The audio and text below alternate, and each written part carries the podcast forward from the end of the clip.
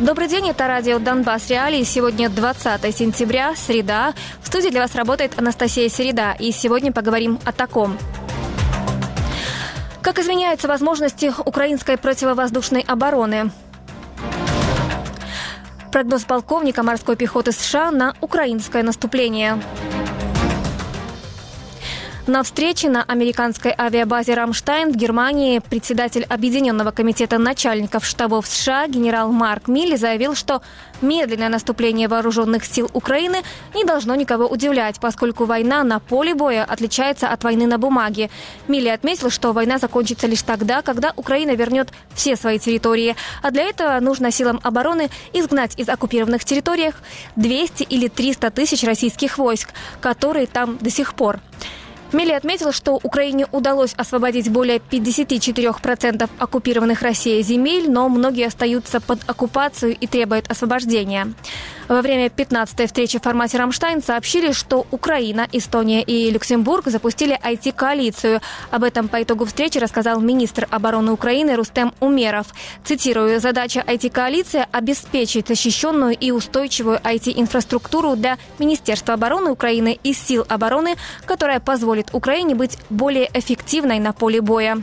В частности, страны-партнеры будут оказывать поддержку силам обороны в сфере IT, связи и кибербезопасности. Как IT-технологии помогут приблизить победу ВСУ? Можно ли считать летнее контрнаступление ВСУ оконченным и причастны ли украинские спецслужбы к атакам на ЧВК Вагнера в Судане?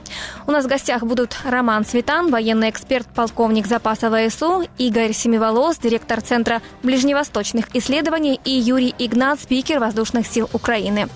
Ну а для начала давайте посмотрим, что произошло на фронте.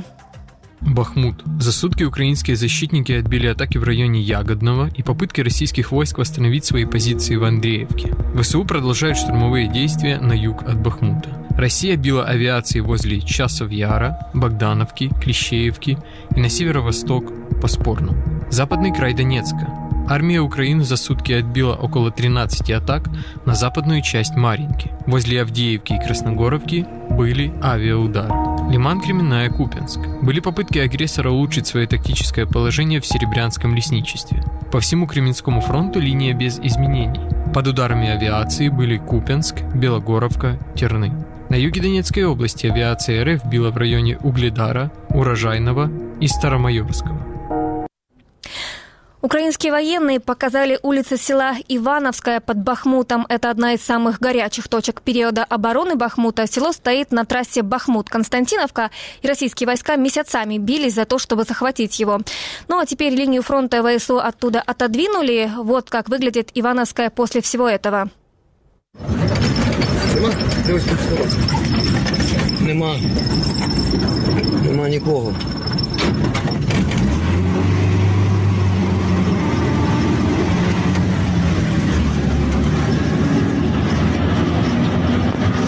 Братан, ти 9-3?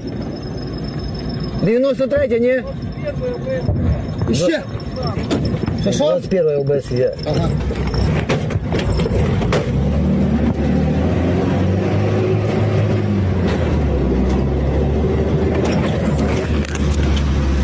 Дивись, дивись, по бокам. Нема, нікого, ніхто не видно. Нема, нема. Там, Ні. Може там за мінами? ні, ні, так я не боюся. США предоставят Украине атакамс, но они, скорее всего, не изменят ход войны, считает полковник морской пехоты США в отставке и аналитик Центра международных и стратегических исследований Марк Кенсиан. Моя коллега Татьяна Забаштанская записала интервью с американским офицером морской пехоты, спросила, какие его прогнозы на наступление Украины и как он оценивает стратегию Украины на Западе, и готовы ли партнеры продолжать поставлять военную помощь Киеву.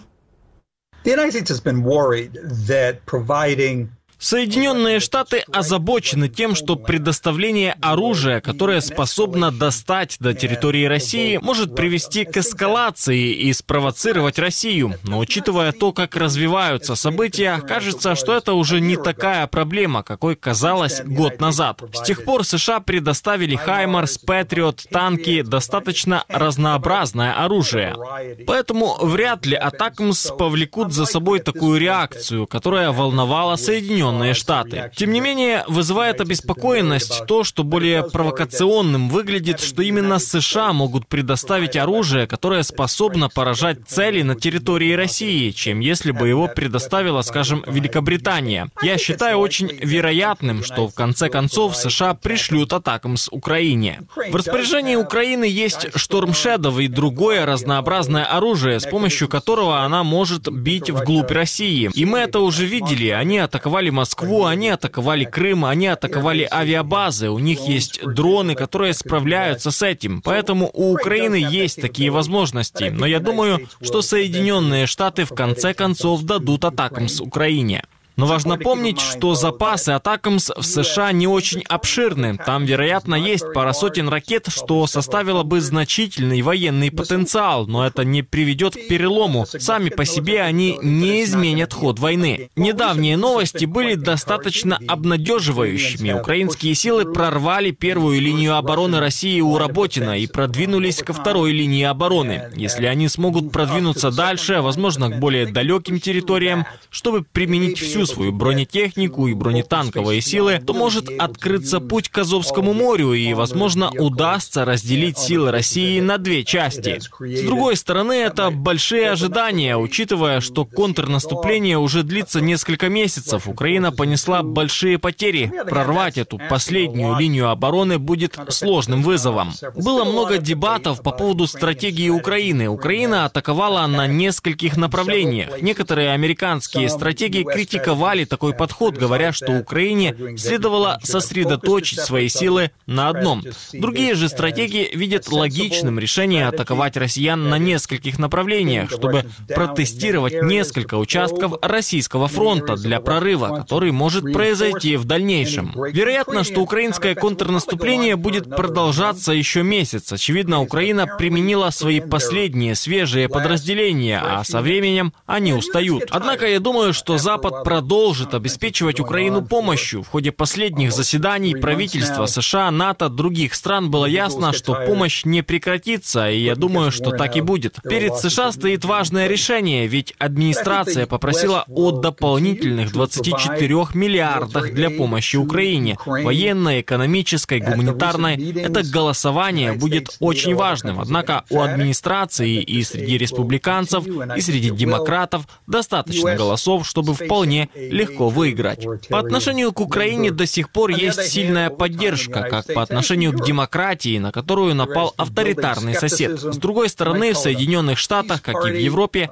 начал расти скептицизм. Это можно назвать партией за мир. Страх состоит в том, что война навсегда, что она будет продолжаться в течение длительного периода без значительных изменений, что затраты будут высоки, гуманитарное влияние будет значительным. И в конце концов ничего значительным образом не изменится. Такие беспокойства, по моему мнению, поколеблют общественное мнение как в Соединенных Штатах, так и в Европе. Если Украина сможет продемонстрировать прогресс, а последние события дают такую надежду, тогда, я думаю, это будет способствовать дальнейшей поддержке. С нами на связи, на связи Юрий Игнат, спикер Воздушных сил Вооруженных сил Украины. Юрий, добрый вечер. Добрый вечер. Для начала давайте поговорим о том, что меняется в воздушных атаках России по территории Украины. С приходом осени украинцы ожидали, что агрессор возобновит удары по энергосистеме, но поскольку сейчас украинское ПВО уже очень мощное, это не сравнить с осенью прошлого года. Трудно понять, куда же целил агрессор, потому что большая часть сбивается. Сейчас э, что у россиян в фокусе внимания? Ну, Давайте розпочнемо сьогоднішніх новин. Е, уражено теж е, об'єкт, е, можна сказати, енергетичний, тому що паливно-енергетичний сектор це об'єкт критичної інфраструктури. І сьогодні нафтопереробний завод Кременчуку був атакований російськими безпілотниками. Ну, Таким чином, Росія поступово можливо буде нарощувати свої зусилля по ударах саме по енергетиці. Можливо, так, тому що такі варіанти виключати не можна. Питання лише типу зброєння, який буде застосовувати окупант. Якщо це південні регіони чи східні регіони, то можливо окупанти будуть обмежуватись засобами недалекобійними, невисокоточними, недорогими ракетами, а застосовувати те, що вони мають в арсеналі. Ті ж самі Онікси у них є, і так далі.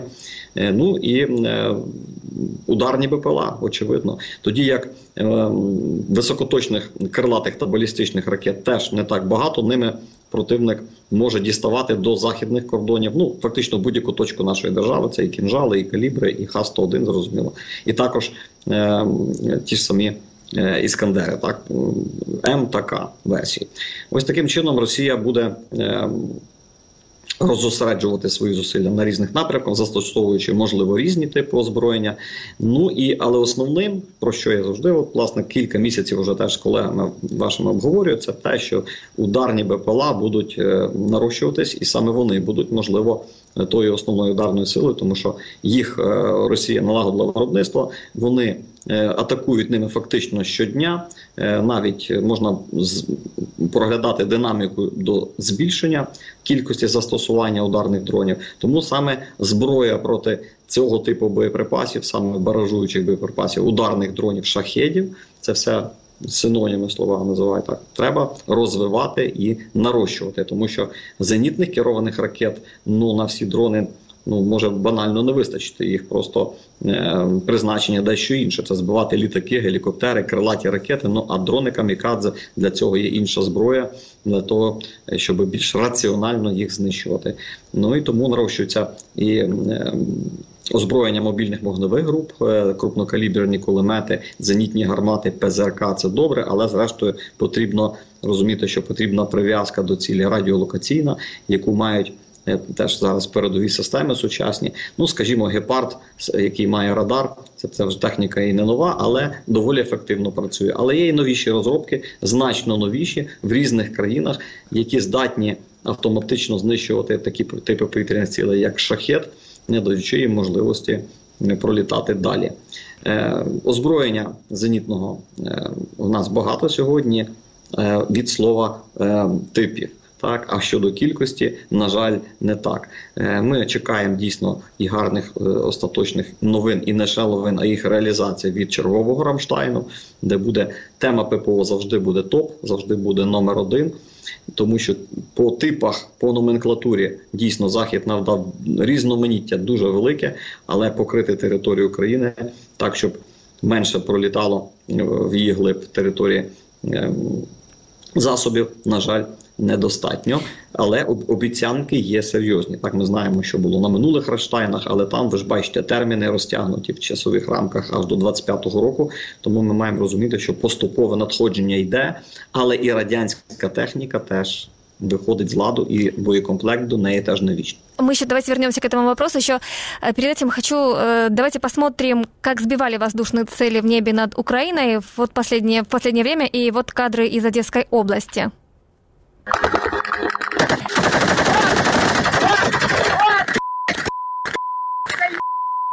Вот он!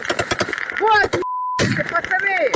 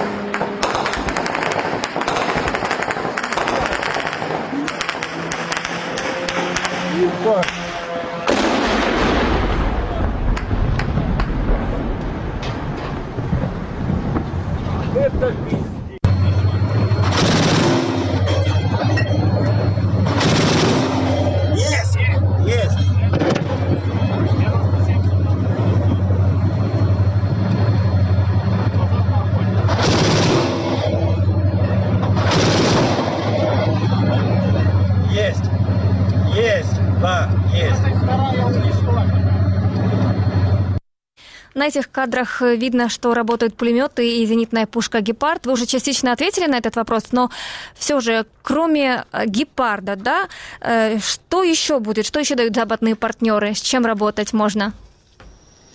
Ну, от, власне, ви побачили різницю роботи. Наскільки складно мобілкам, да, мобільним групам вночі, їх треба візуально бачити ціль, так, підсвічувати їх тими прожекторами, е, тепловізорами, оптик, оптичною е, е, технікою, оптикою маю на увазі. І плюс боєць, який стріляє, він має бути настільки вправним, щоб дійсно мати вже досвід, стріляти на випередження і поцілювати. І вони. Роблять це, попри все, досвід зростає, відбувається. Але ви бачили вже пізніше роботу гепарда одна черга і без шансів. От, власне, в, в тому то і є технологія, вона повинна бути. На жаль, немає в нас так багато гепардів, дуже хотілося б, або ж аналогічної техніки, такої гепард. Ну, що ми ще от хочемо? Ну, крім гепардів, як я вже сказав, можливо, їх аналоги. Е, є вже пропозиції від багатьох країн, що могли б вони це робити. Е, ми розуміємо що теж буде непросто і в часових рамках, тому вимушений крок, все ж таки, е, збільшення тих самих мобільних вогневих груп, а також очікування якомога швидшого появлення в українському небі F-16, який зможе теж відпрацьовувати не гірше за той самий гепард по е, повітряних цілях, таких як шакет. Він має доволі таки потужний радар і ракет, якими може знищувати їх. Ну е, що ще ну можливо так, засоби радіоелектронної боротьби потужні, які можуть впливати на роботу цих БПЛА. Шахет стійкий до РЕП, тут е, мови немає. Він дійсно він має декілька там антен, які керуються е, супутниковою навігацією, тому просто так його е, вивести з, з ладу ну не вдається так, але впливати на нього можна, і це я думаю, сили оборони вже роблять, тому що вивчили все, що знаходиться там всередині. Тому засоби радіоелектронної боротьби це теж потужна зброя, яка просто ну, буде робити те, що ну, що не може робити стрілецька. Це без жодного пострілу е, впливати, діяти на дрон і аж до того, що він буде просто падати і все. Возможно, сейчас подтвердите или опровергнете. За последнее время складывается впечатление, что Россия стала меньше использовать калибры. Так ли это? Ну тут можна просто ще раз вам порадити е, звернутися до нашої інфографіки. Ми не не, не так багато нагружаємо Фейсбук-сторінку, е, щоб можна було відстежити динаміку застосування Росії озброєння. Калібри є, е, калібри літають. Ну останнім часом дійсно може мало, але Х-101, Х-555 є. Калібри теж були не так давно. Просто треба пролистати, подивитися по датах. Е, ну з розумінням, е, не з розумінням, а зрозуміти, що Росія не може випустити по нас велику кількість ракет. Багато хто каже, що вони накопичують на якийсь опалювальний наш сезон, щоб нам завдавати шкоди впливати на ці процеси. Ну але якщо ми бачимо дані головного управління розвідки, які ми маємо вірити, так тому що е, там цифри такі, як для нас оптимістичні. Більш я б я б їх назвав так, тому що е, 585, здається, було озвучено ракет. Це далекобійних високоточних маю на увазі. 100 е, ракет приблизно вони можуть виготовляти на місяць. Це про це теж говорили. Ну приблизно таку кількість вони і застосовують. 100. Тому динаміки щодо збільшення аж такого великого е, не варто, мабуть, очікувати, а збільшення дронів камікадзе, мабуть, варто. Ось. В принципі, е, така історія. Ну, але з калібрами тут ще є і інша історія. Ми бачимо, що відбувається зараз в акваторії Чорного моря в російських портах, як е, філігранно пілоти повітряних сил розправились з, з підводним човном, ну який правда був на суходолі, але все ж таки це один з носіїв калібрів, і очевидно, їх може ставати менше. Тим паче до е, пілотів повітряних сил доєднуються і військово-морські сили, і інші е, сили оборони, які вже впливають на діяльність російського флоту, де б він не знаходився, тому що. Е, звісно, краще знищити знищити самі носії там, де вони стоять, ніж боротись потім з ракетами. Тому тому будемо очікувати, що отримаємо дійсно достатньо озброєння від заходу. Ну і ще раз повернусь до теми F-16. F-16 з ракетами гарпун під крилами теж може відправити на дно російський чорноморський флот. Ось тому чи тому з нетерпінням чекаємо повернення пілотів. Ну і не з порожніми руками, а з літаками підкреслю літаками, які не будуть поступатися російським сушкам. Вкрай важливо мати модифікацію літака, який буде завойовувати перевагу в повітрі над російською авіацією. Недавно министр цифровой трансформации сообщил, что к концу года производство дронов в Украине вырастет на 120-140% по сравнению с прошлым годом. Не по всем видам, конечно, но по некоторым. Часть БПЛА работает в составе воздушных сил. Расскажите, что именно по вашей части, да, э, что нового будет? Ну я б сказав, що е, повітряні сили мають зараз найменше БПЛА. Насправді, наше завдання це е, велика авіація. Це е, якщо ми говоримо про саме пілотовану авіацію, також ми маємо на озброєння ну, радіотехнічні війська і зенітні ракетні війська. Повітряні сили це великий вид, другий за чисельністю після сухопутних військ. Ну і завдання тримати небо. Тобто те, що ми пишемо завжди там в телеграмі чи ще десь на, на наших ресурсах тримаємо небо разом до перемоги. От утримати небо треба від е, появи тут е, російської авіації, що було ну, перші дні повномасштабного вторгнення. Основне призначення повітряних сил. Так, у нас є дрони, у нас є байрактари в складі, так само як в військово-морських силах. У нас є е, лелека. Скаетон, фурія це те, що може проводити розвідку повітряну. Але основні дрони, які сьогодні Сьогодні є в складі е, всіх сил оборони. Вони дійсно знаходяться там поближче, можливо, до фронту, де е, завдають ударів щодня окупантам. Ви ж бачите, що дрони будуть займати все більшу більшу нішу в в, наші, в нашому війську. Я думаю, не лише в нашому у світі. Ми бачимо, що ефективність від них шалено росте від різної їхньої діяльності і розвідувальні, і ударних. Е, функцій. Тому е, за дронами майбутнє ми бачили, що і вже міністерство навіть не оборони, а е, цифрової інтеграції, так як ви озвучили, так вони будуть дійсно нарощувати теж тому питанні потужності. Тому в подальшому війна сама перейшла, вже переходить все дедалі більше в технологічний такий рівень, в роботизацію, все більше використовується саме такого новітнього озброєння. Ну і зрозуміло, що за майбутнє взагалі за безпілотною авіацією. Е, в різних в різних видах і ми бачимо вже розробки е, Сполучених Штатів Америки, тої ж самої Швеції. Е, вже мова йде про безпілотні авіаційні комплекси, такі як F-35, скажімо, безпілотний, який вже буде без втручання людини працювати. Тому безпілотники бувають різні і вони будуть займати все більше і більшу нішу е, в нашому війську. Юрий, еще последний вопрос буквально хочу вас спросить коротко. Украинские пилоты начали обучение на F-16. Расскажите последние новости, как оно проходит, что меняется в сроках? Ну не зв'язувався, мабуть, е, нема часу у наших пілотів зараз поговорити з прес-службою, так і дати якісь е, свіженькі новини. Ну, мабуть, і не варто, тому що зрозумійте правильно, що деталізація сьогоднішнього навчання це теж ворог відстежує це все. Ми повинні з розумінням до цього ставитись, тому що і партнери дуже е, чутливо до цієї інформації відносяться, яку ми можемо прилюднити. Однак скажу, що групи пілотів навчаються, е, географія країн. Е, ну, доволі вже велика, які готові долучитися до навчання пілотів з пілотами. Велика кількість вже теж навчається наших інженерів, інженерно-наційної служби та інших фахівців. Усі поїхали, усі вчаться, і ми маємо, ну скажу так, е, непогані новини, непогані новини з їхнього навчання. Тобто, все проходить так, як ми хотіли, можливо, навіть краще. Спасибо вам огромное. Юрий Игнат, спикер воздушных сил Украины, был с нами на связи, и мы идем дальше. Я напомню, что вы можете общаться с нами в эфире. Мы принимаем звонки и сообщения. Если хотите позвонить, номер телефона 0800 300 403. Если хотите написать, то мы принимаем сообщения в Viber и Telegram. Номер телефона плюс 38 095 151 95 05. И мы присоединяем к нашему эфиру Романа Светана, военного эксперта, полковника запаса ВСУ. Добрый день. Приветствую, желаю здоровья. Взаимно. Давайте начнем с вами с подведения итогов вчерашних встреч.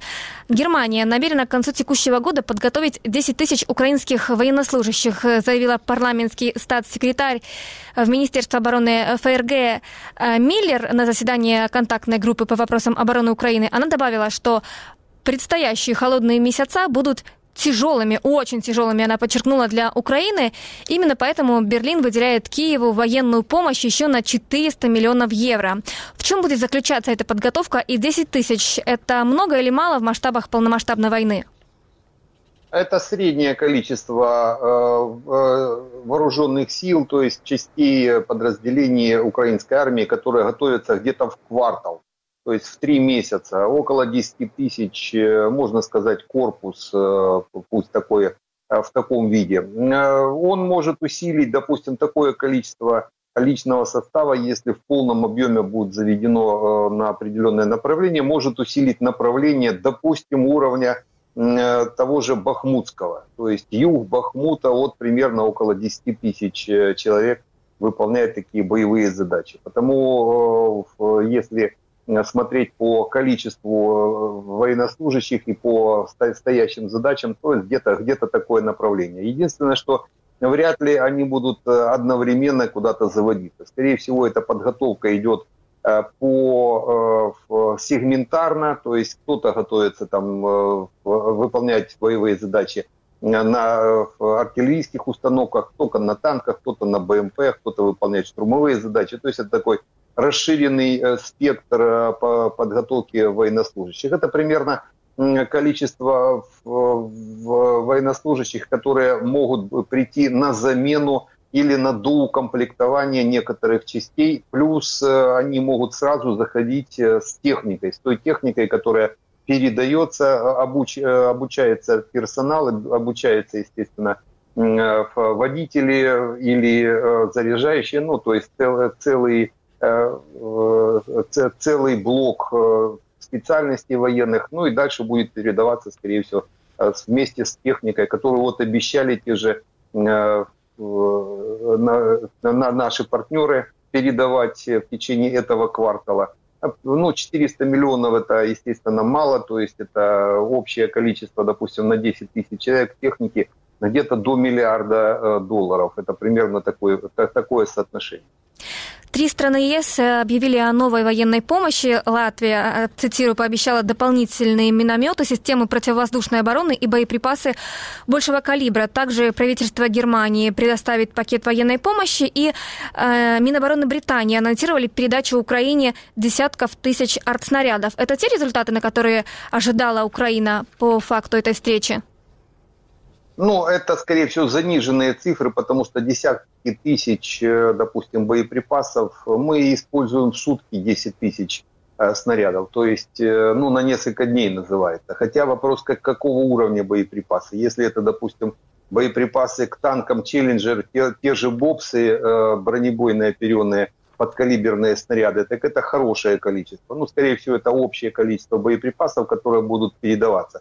Э, от одной стороны, в принципе, это такая средняя цифра э, наполнения как раз где-то месячного, месячного э, уровня. В месяц мы где-то используем, ну, наверное, в районе 250 тысяч боеприпасов. Это четверть миллиона, да, где-то в месяц примерно такое количество. Еще один вопрос, который обсуждали на Рамштайне, это э, кибербезопасность. Министр обороны Украины Рустам Умеров сообщил, что Украина, Эстония и Люксембург запустили IT-коалицию в рамках формата Рамштайн. Э, ключевым результатом IT-коалиции должно стать создание единой цифровой экосистемы боевого управления и управления оборонными ресурсами для сил обороны. Если объяснять на пальцах, да, говорить проще, что даст Украине эта коалиция? Ну, а есть определенная система передачи данных тактического уровня, Link-16 она называется, именно она сейчас используется и в Украине в том числе, и в странах НАТО. Это основная система передачи данных. Скорее всего, на ее базе будут э, разворачиваться э, некоторые моменты, которые уже будут координировать э, и действия вооруженных сил Украины, и действия наших партнеров, которые передают вооружение, так как вооружение, так как Э, много стран задействовано в коалиции, больше пяти десятков стран, естественно, э, учитывать э, и контролировать движение боеприпасов, техники обучения военнослужащих. Это нужен определенный центр, причем защищенный центр от внешнего влияния, так как наши враги в последнее время увеличили количество кибератак, причем не только на военные, на дипломатические, информационные наши ресурсы. Однозначно надо собирать уже э, коалицию, которая могла закрываться полностью в рамках, э, в рамках, во-первых, Рамштайновской коалиции, это все-таки не НАТО. В НАТО 31 страна, в коалиции у нас больше пяти десятков, то есть здесь надо уже выводить на определенный уровень, уровень выше уровня защиты НАТО информационную безопасность. Потому можно приветствовать такого рода коалицию, конечно. А как вы сейчас оцениваете подкованность украинских кибервойск? А, у нас э, кибервойска и наша, э, на, наши айтишники ну, на высоком уровне сейчас считаются одними из лучших, так как э, проходят уже практически боевое столкновение, то есть боевое столкновение на этих на полях сражений, пусть кибернетических, но, те, но тем не менее информационных сетей. У нас серьезная э, система, причем и системы довольно-таки серьезные, и подготовка, особенно по э, некоторым э, спецслужбам, то есть и контрразведка СБУ сейчас радует, и Главное управление разведки, служба внешней разведки, в силах спецопераций даже есть свои Э, кибервойска, то есть и, естественно, общая э, безопасность государства, которая прикрывается э, прикрываются войска, прикрывают войска кибербезопасности. У нас хорошая, причем это говорит, вернее, об этом говорят и наши партнеры, которые по некоторым позициям даже у нас перенимают некоторый опыт. Наши сайты, наши системы управления, передачи данных подвергаются постоянным атакам, и мы уже примерно такие же атаки, если сравнивать с полем боя, как ракетные или шахедные атаки, идут постоянно, и мы э, их отбиваем. Иногда как раз переходим в контратаки, даже такие э, сейчас выполняют задачи. На Рамштайне обсуждали перспективы э, зимнего контрнаступления ВСУ, но прежде чем обсуждать зимнее, можно ли считать, что летнее контрнаступление уже окончено? А, и зимнее, и весеннее контрнаступление, только не контрнаступление, наступательные действия украинских войск, они уже обсуждаются. Допустим, передача самолетов, это уже на весну, это на весеннее наступление, на продолжение э, в комп- военной кампании 2024 года. Но а зимнее, которое перейдет э, из военной кампании 2023 года в, зимнее, в зимнюю определенную э, уже Э, в зимнее движение, оно уже понятно. Дело в том, что исходя из сил, средств, которые нам переданы, война – это математика, все просчитывается, примерные рубежи, до, до которых мы дойдем в, весень, в летнюю осеннюю кампанию, и от них можно уже стартовать и в осенне-зимнюю. Это уже есть, видны эти направления, это в, в агломерации, по Донбассу очень сложно будет двигаться в осенний период, когда включатся э, такие дождливые, по крайней мере, времена.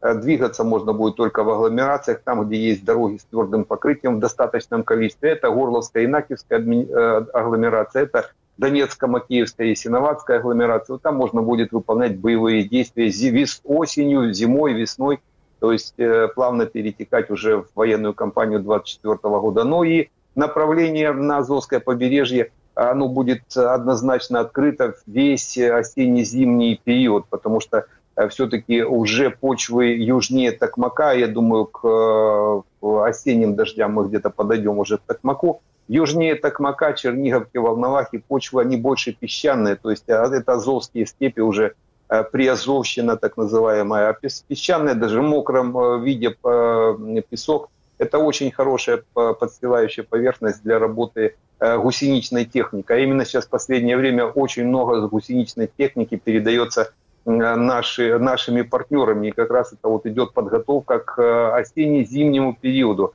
Это, кстати, также проговаривалось на Рамштане. Именно передача не колесной техники, а гусеничной техники.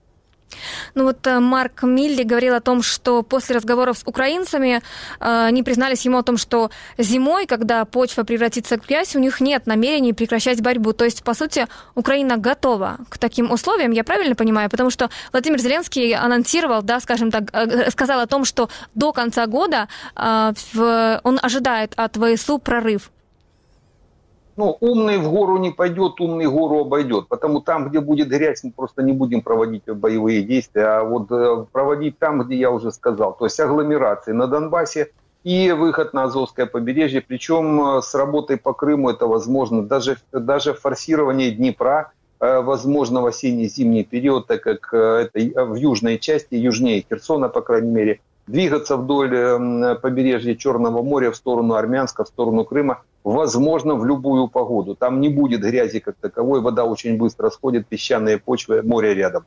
А, а достаточное количество гусеничной техники даст нам возможность еще и, двигаться с довольно-таки хорошей скоростью.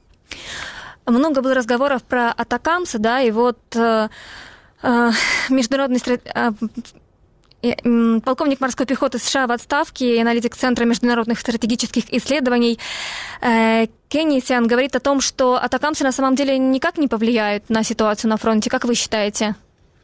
Э, Все зависит от их количества. В количестве там десятков штук однозначно не повлияет на, именно на ситуацию на фронте.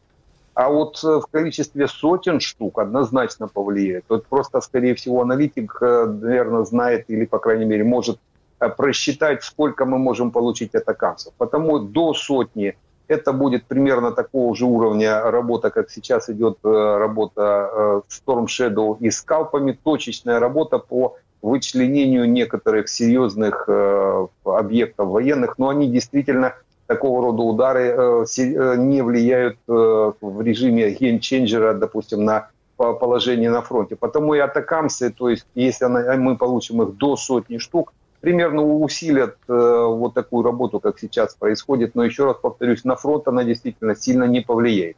Для того, чтобы э, повлиял на фронт, у нас должно быть хотя бы полтысячи, от полтысячи и дальше атакамсов, потому что именно, допустим, по три ракеты на 150 э, э, стационарных объектов в Крыму будет достаточно, чтобы вывести их из строя. А именно примерно такое количество.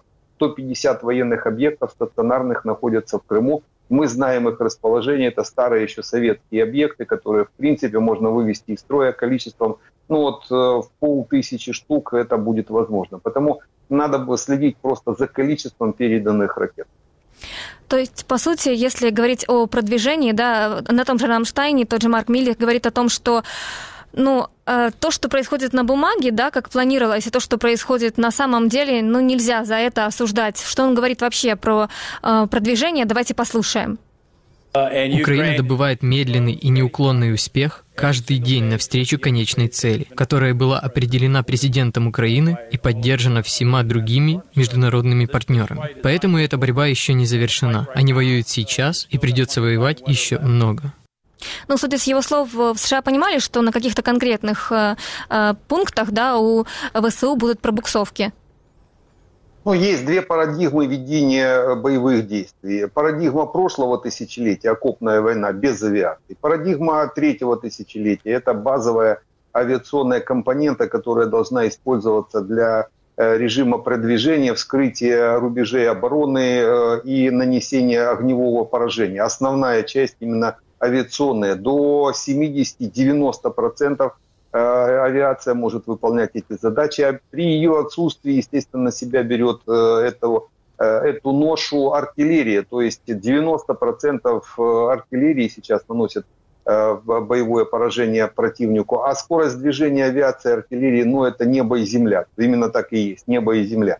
Потому без авиации скорости другой просто быть не может. Мы сейчас ведем боевые действия примерно уровня э, Первой мировой войны прошлого века, начала прошлого века. И она просто не может быть больше ни, ни, под, каких, э, ни под какие причины или следствия. То есть в, таком, в таком режиме, в режиме окопных войн, практически своими ногами вытаптываем все направления с поддержкой. Огневой поддержкой техники, конечно, она используется, но в режиме огневой поддержки, не более того, с тыла Э, те же БМП, те же танки прикрывают пехоту, и потому вот сколько наши ребята ногами э, пройдут, вот это столько нашей И скорость движения именно такая, то есть пешего, пешего пехотинца, примерно, примерно так, а то еще и меньше.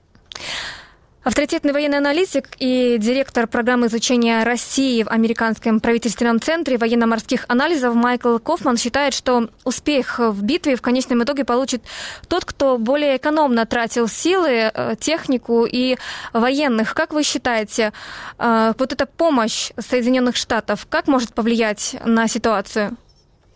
Все зависит от номенклатуры вооружений э, и той техники, которая будет передаваться. Еще раз повторюсь, если будет передано в достаточном количестве авиация, то в принципе уже количество вооруженных сил э, наземных э, сильно влиять не будет на скорость продвижения, так как другая задача будет, штурмовая будет авиация, а не штурмовая пехота.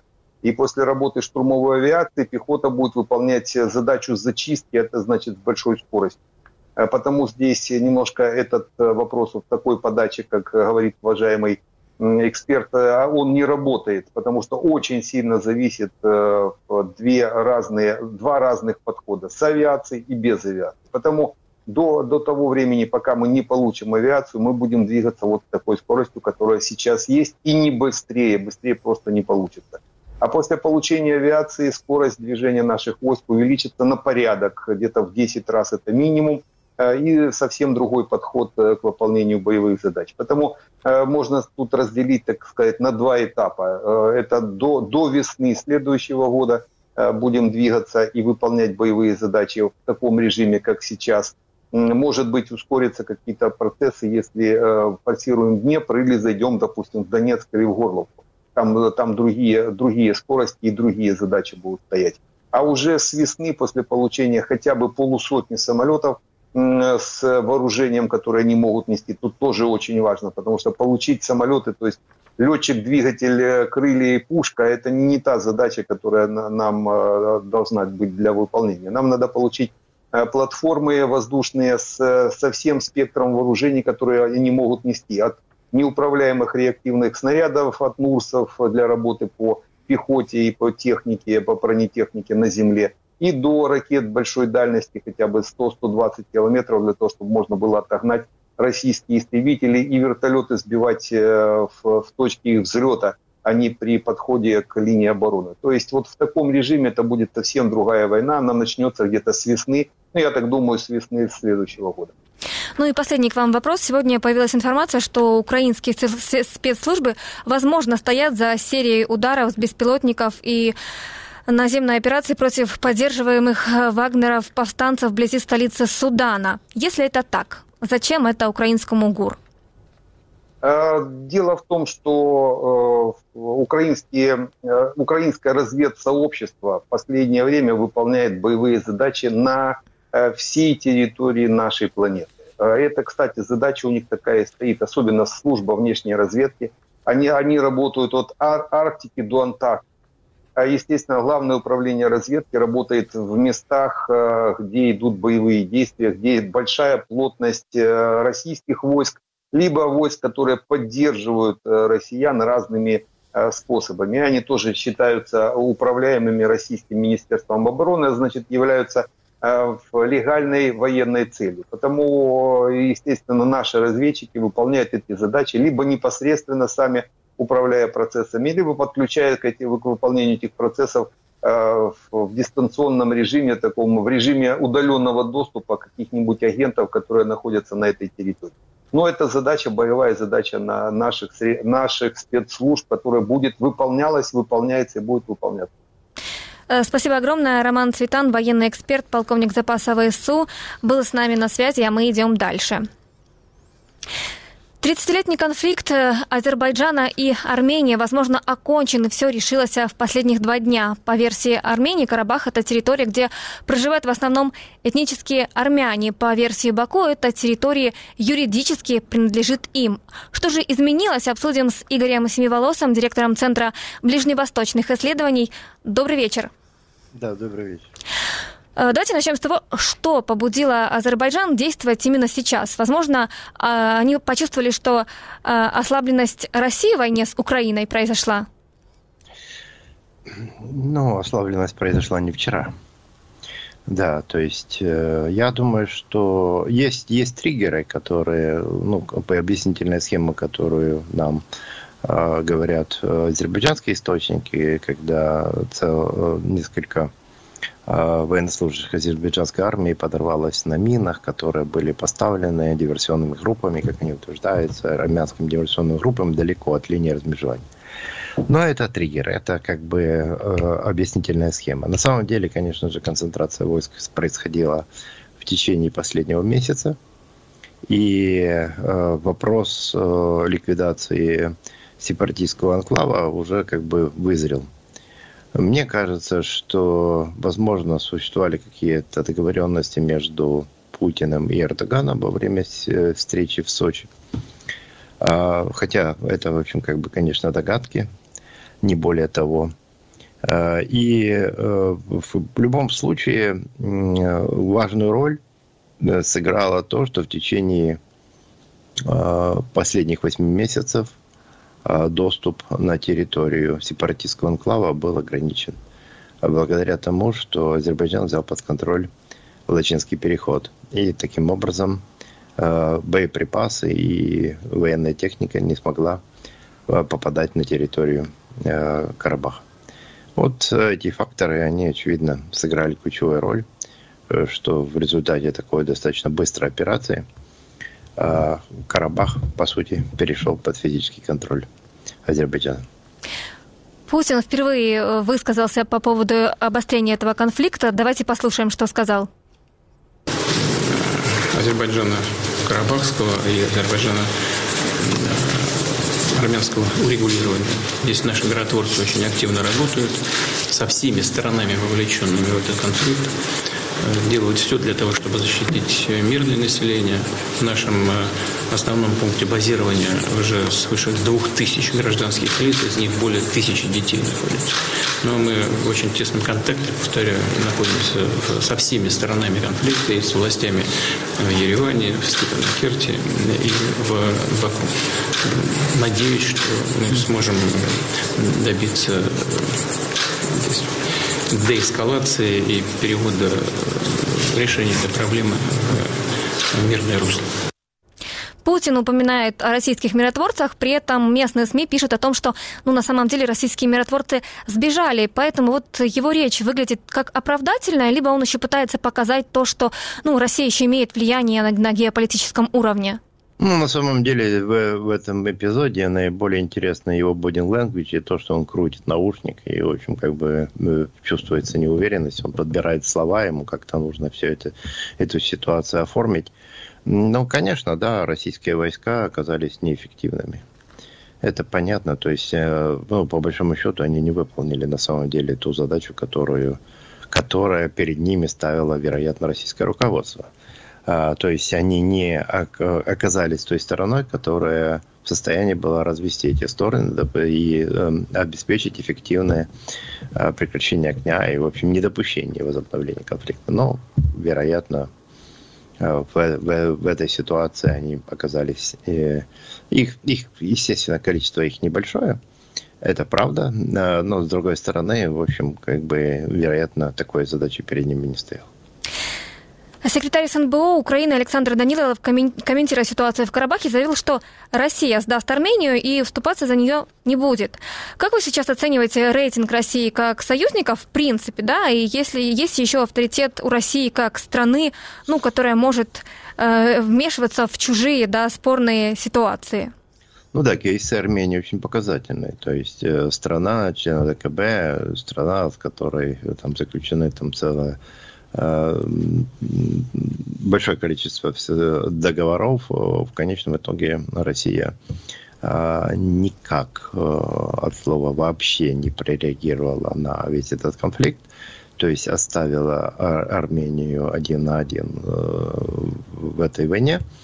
И это случилось и в 2020 году, это случилось и в прошлом году, и, собственно, она продемонстрировала, что, собственно, все эти договора, все соглашения, которые она подписывает с кем-либо, они ничего не стоят. То есть это известная максима, только она вот в очередной раз нашла свое подтверждение в армянском кейсе. И, и будет удивительно, И, скажем, непонятно, честно говоря, мне, если Армения и дальше продолжит э, утверждать о том, что Россия – это единственная страна, которая может обеспечить их безопасность.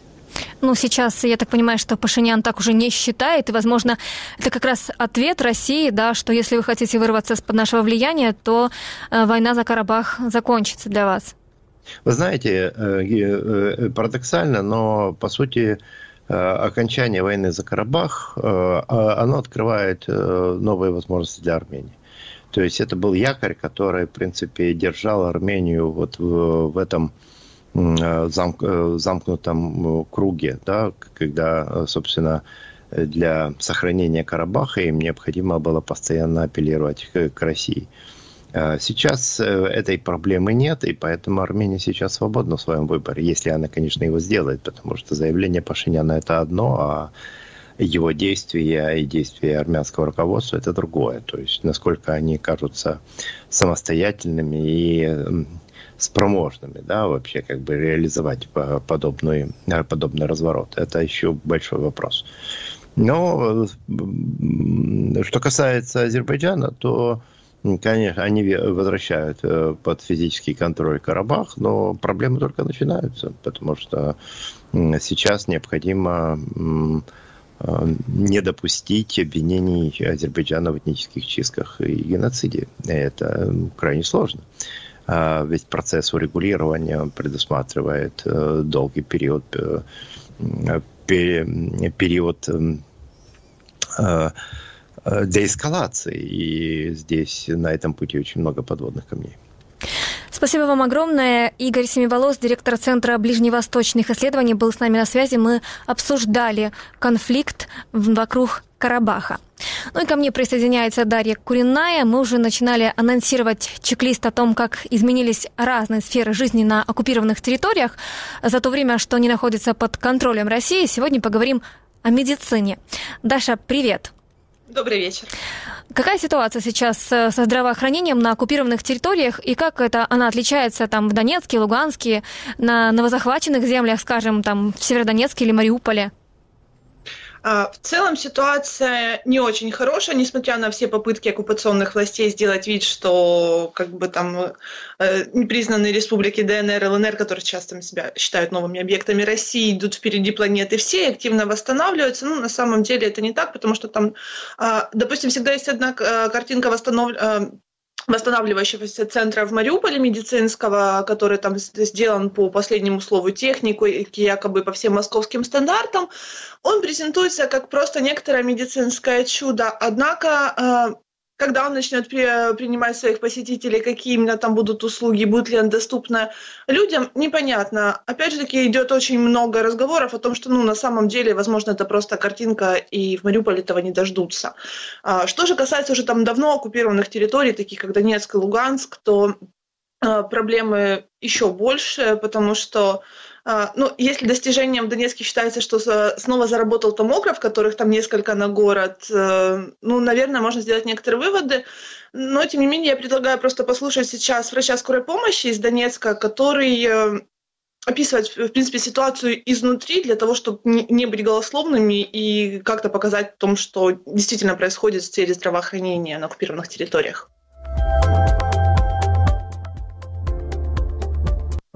По правилам, по закону должна быть одна бригада на 10 тысяч населения э, обслуживания.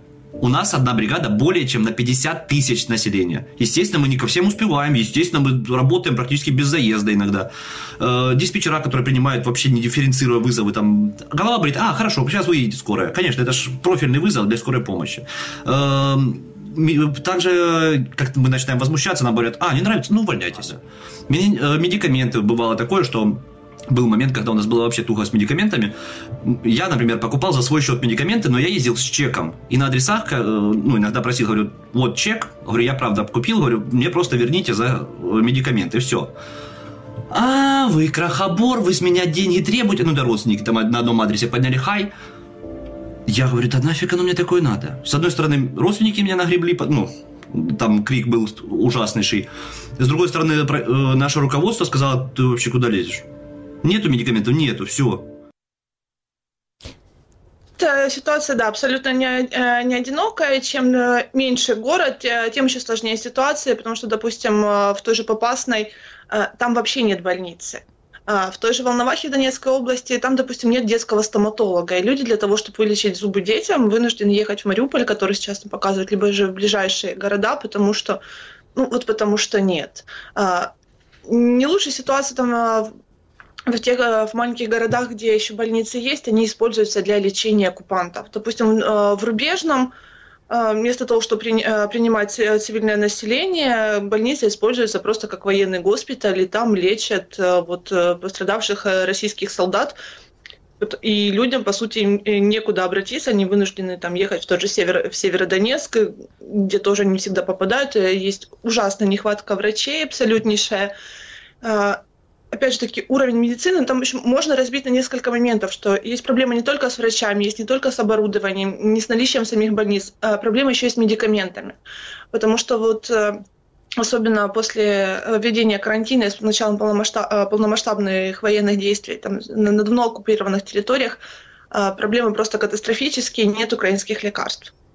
А завозят то, из России, правильно, лекарства? Да, лекарства завозятся из России. Если очень сильно э, повезет, это будет э, какая- какая-то Индия, либо же э, какие-то дженерики сделанные либо в России, либо, либо же из Китая завезенные.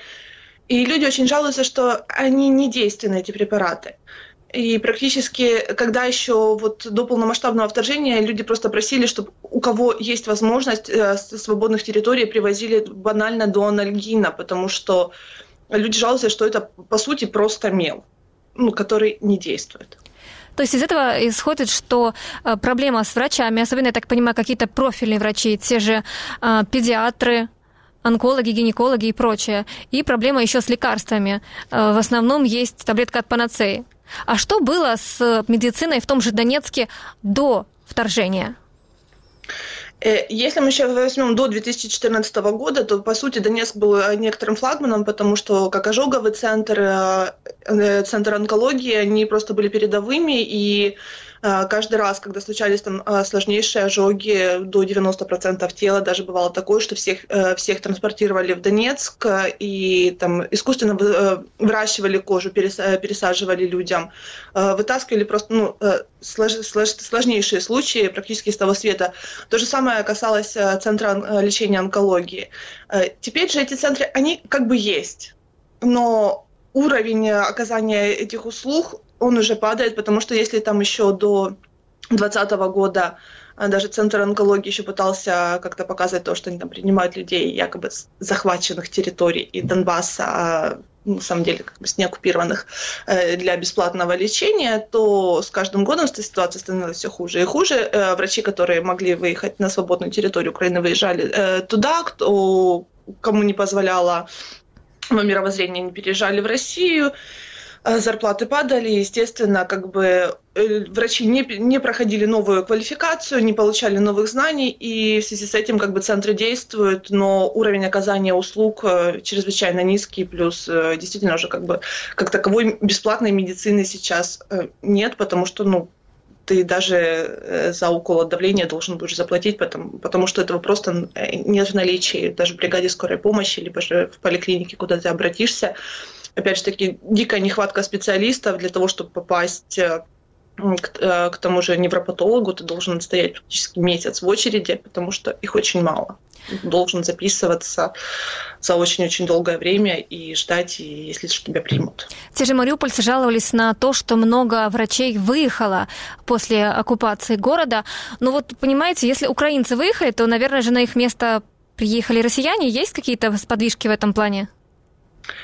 Они приезжают больше для картинки, делают какие-то профильные конференции, проводят мастер-классы, передают э, э, если это можно назвать помощью, да, там э, рентген-аппарат привозят и показывают, что там московский врач принял э, трех деток, э, вот, и, на этом все заканчивается.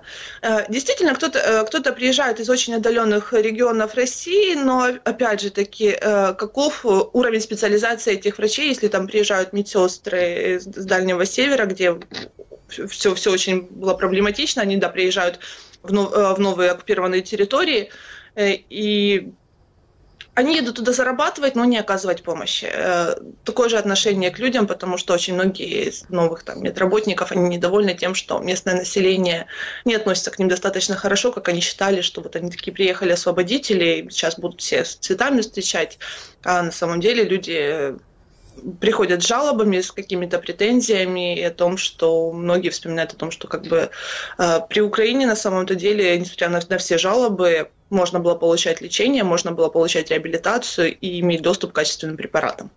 По сути, желающих лечить нет, а очередь из тех, кто хочет получить медицинскую помощь, выстроилась. Спасибо огромное, Дарья Куриная. Моя коллега анализировала ситуацию с медициной на оккупированных территориях.